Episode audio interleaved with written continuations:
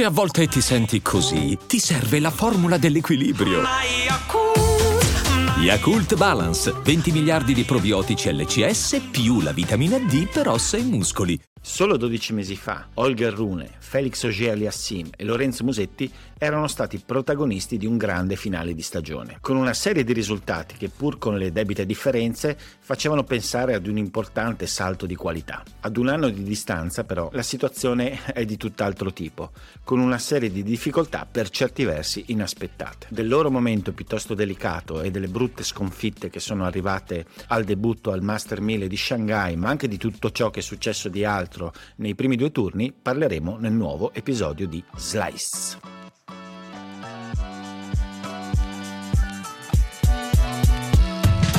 Il pesante 6-2-6-0 preso da Brandon Nakashima al debutto a Shanghai ha fatto definitivamente suonare il campanello d'allarme per lo stato di forma di Holger Rune. Dopo l'esplosione straordinaria nel finale di stagione scorsa, culminata con la vittoria nel Master 1000 a Bercy, vincendo contro Novak Djokovic una finale memorabile, poi la conferma di quel livello, soprattutto con le finali sempre Master 1000 conquistate prima a Monte Carlo e poi a Roma, Rune ha fatto quasi d'improvviso precipitare il suo rendimento in maniera non molto plateale inizialmente, perché comunque i risultati a Parigi e poi anche a Wimbledon sono stati soddisfacenti dal punto di vista del percorso nel torneo, ma soprattutto dopo Wimbledon, nella sconfitta a Londra contro Alcaraz, il suo rendimento su quanto riguarda proprio l'espressione del gioco in campo e di conseguenza poi anche nei risultati estivi sul cemento americano è crollato precipitosamente. Ma quali sono le ragioni di questo calo di forma, di questo calo di rendimento di un giocatore giovane che sembrava veramente in rampa di lancio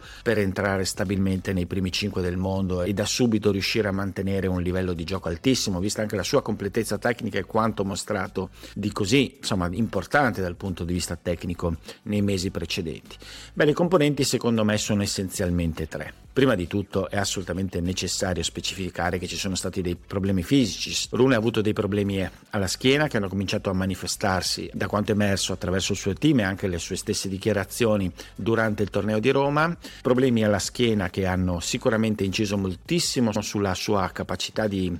essere efficace al servizio soprattutto, ma in generale sulla sua capacità di riuscire effettivamente a essere competitivo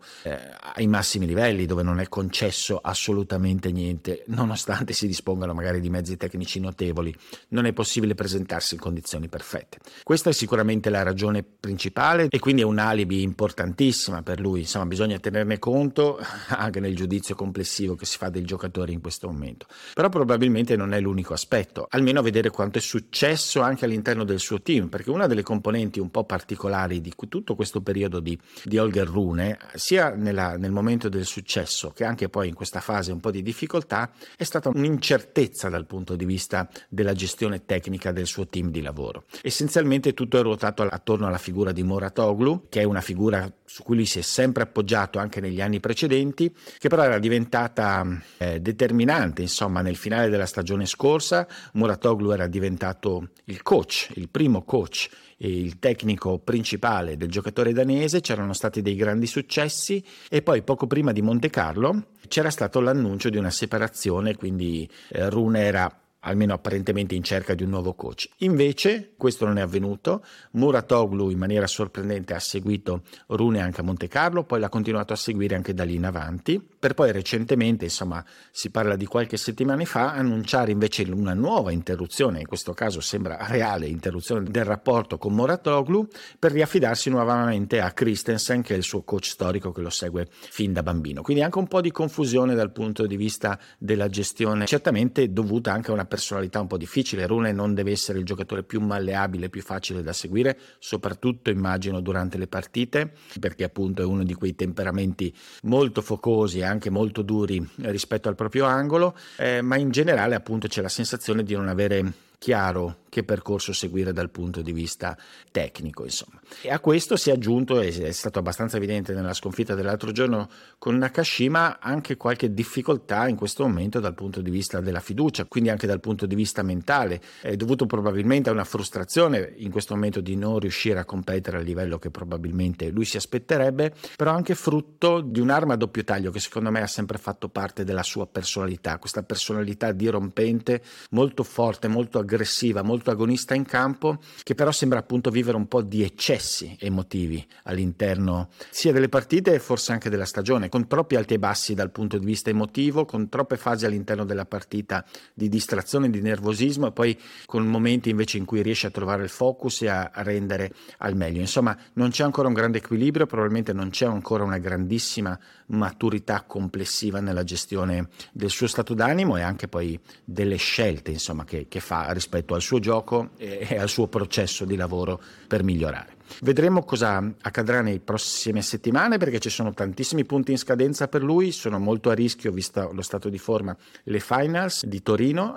gli scadranno molti punti e potrebbe fare un deciso passo indietro in classifica. Questo non porta necessariamente a rimangiarsi o a riconsiderare il suo valore. Rune è un talento cristallino, ovviamente è un ragazzo estremamente giovane, questi intoppi sia di natura fisica che anche nel processo di maturazione sono assolutamente naturali, insomma sono comprensibili, e certamente il momento è delicato, perché soprattutto quando va a corrompersi la fiducia e l'integrità fisica, tutto va valutato con estrema attenzione. Certamente problemi fisici sono anche all'origine del calo di rendimento di Felix Auger-Aliassime, che anche lui ha avuto un declino, insomma, del rendimento in primavera, dovuto sicuramente a una situazione fisica non ottimale. Non ci sono stati gravissimi infortuni, ma una serie di piccoli infortuni che poi gli hanno tolto sostanzialmente la condizione, l'equilibrio, la sicurezza del suo gioco. Rispetto alla fine dell'anno scorso, già inizio anno, c'era stato un drastico calo del rendimento del servizio, che invece era stato assolutamente eccezionale nel finale della stagione scorsa e su cui a parer mio si era appoggiata moltissimo dell'exploit del rendimento di Aliassime a fine della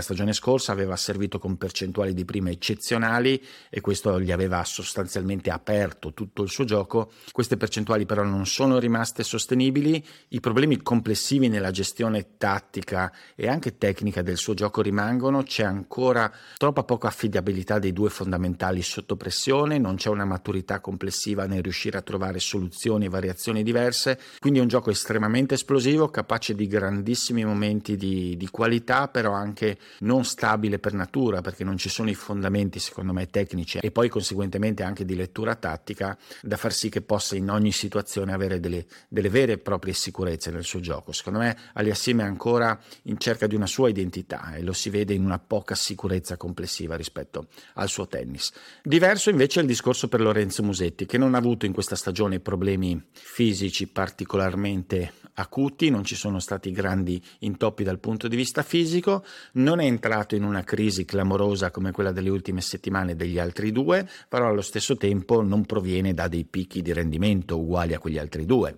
Insomma, per Musetti, più che parlare di una vera e propria crisi, è un'evidente mancanza di un salto di qualità, che a parte un momento importante e di buonissimo livello fra Roland Garros e i tornei sull'erba, dove ha giocato particolarmente bene, anche a Roland Garros aveva giocato benissimo prima della nettissima sconfitta con Alcaraz, a parte quel momento lì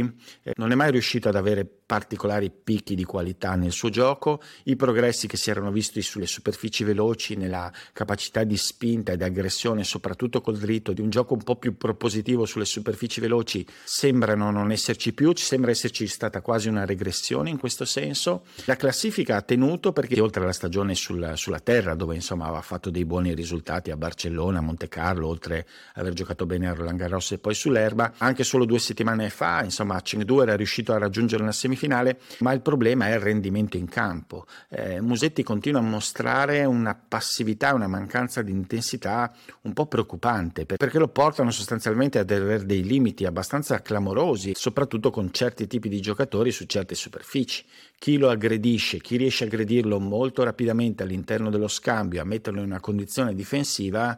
spesso a gioco facile con lui, insomma, che non riesce quasi mai a dettare lo scambio. Questo accade sicuramente per delle ragioni tecniche. Il suo dritto appunto non convince ancora al 100% quando c'è da spingere, da anticipare, il rovescio pare un pochino meno sicuro, soprattutto anche nelle variazioni lungolinea che tanto hanno incantato in passato. Rimane un grande campionario a livello di manualità e di soluzioni ai pressi della rete, ma rete in cui non riesce ad arrivarci o molto poco, perché appunto poi nelle partite si trova tantissime volte in una situazione difensiva ed in generale, come dicevo, la sensazione è che ci sia proprio la difficoltà di attivazione, di intensità anche dal punto di vista mentale quando scende in campo. alle volte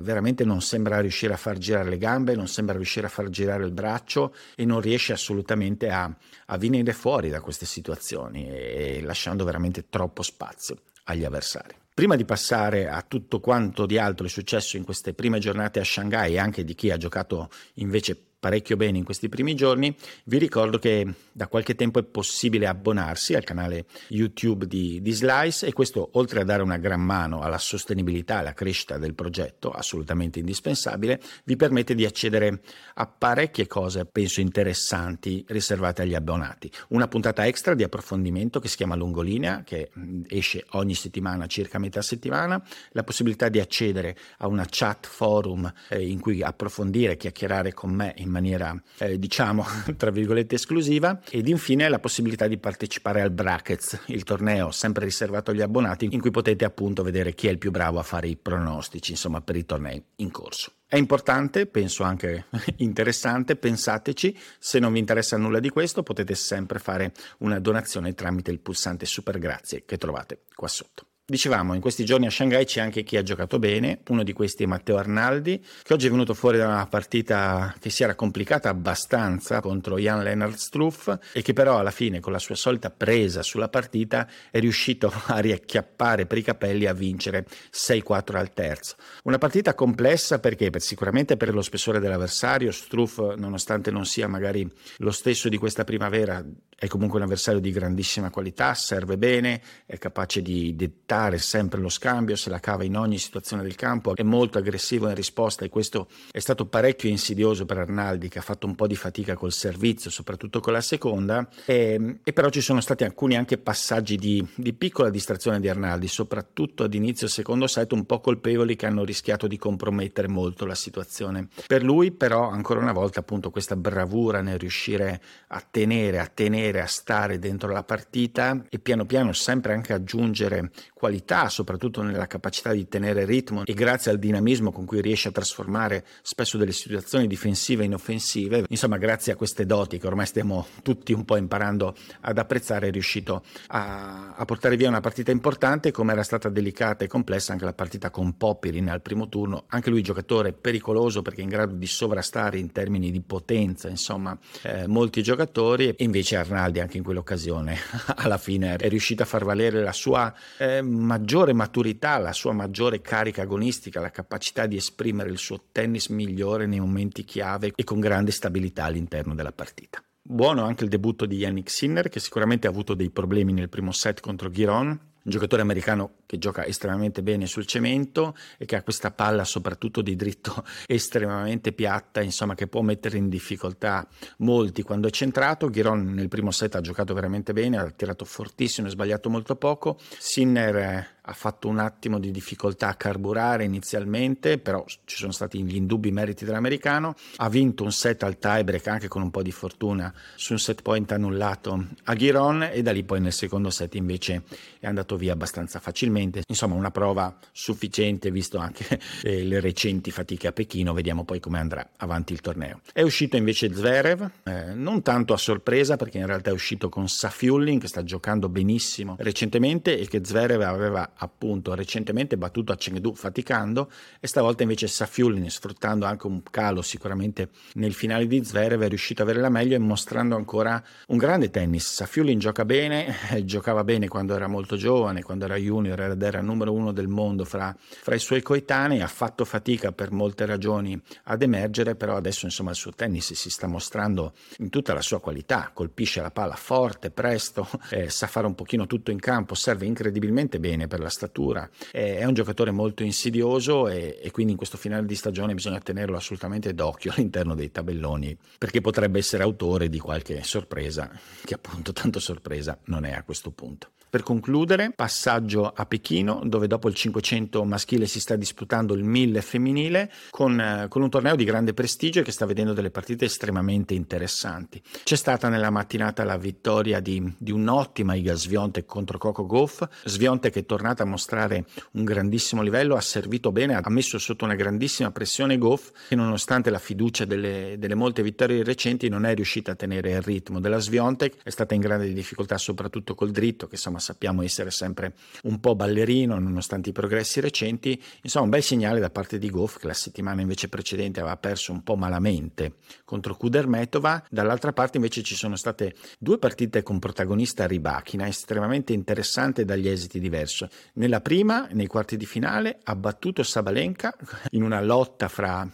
colpitrici eccezionali, in cui ha mostrato ancora una volta rispetto a Sabalenka probabilmente un po' di potenza in meno, però una capacità un po' maggiore di lettura delle situazioni, che se solo Sabalenka abbassa un po' il suo rendimento, insomma Rybakina riesce a far valere, è riuscito a farlo valere ieri, destando decisamente una buona impressione, cosa che però non è riuscita a ripetersi nella giornata di oggi, dove ha perso da una straordinaria Lyudmila Samsonova, anche lei in una giornata eccezionale a livello di colpi, a livello di centratura, diciamo, del suo tennis. Ha colpito tutto e con grandissima ispirazione. Una cosa super della partita, insomma, di oggi è stato l'utilizzo della palla corta, che ha spesso sorpreso e trovato fuori posizione Rybakina, e Samsonova ancora una volta dimostra che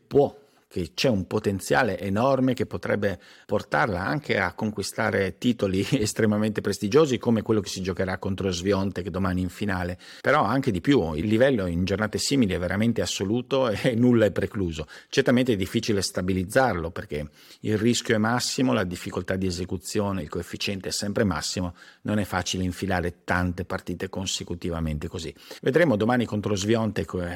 la partita potrebbe essere molto interessante, anche per dare eventualmente, in caso di una buona prestazione, quella fiducia ancora maggiore che forse manca ancora un pochino a Samsonova per fare l'ultimo salto di qualità. E adesso un bel caffè finito. Perché rischiare di rimanere senza caffè quando puoi abbonarti a Caffè Borbone? Prezzi vantaggiosi, costi di spedizione inclusi, tante possibilità di personalizzazione, e l'abbonamento lo sospendi quando vuoi. Decidi tu la frequenza, la qualità, scegli tra le cialde e capsule compatibili e crea il tuo mix di gusti e miscele. Mai più senza caffè con l'abbonamento Caffè Borbone. Tutte le info su caffèborbone.com.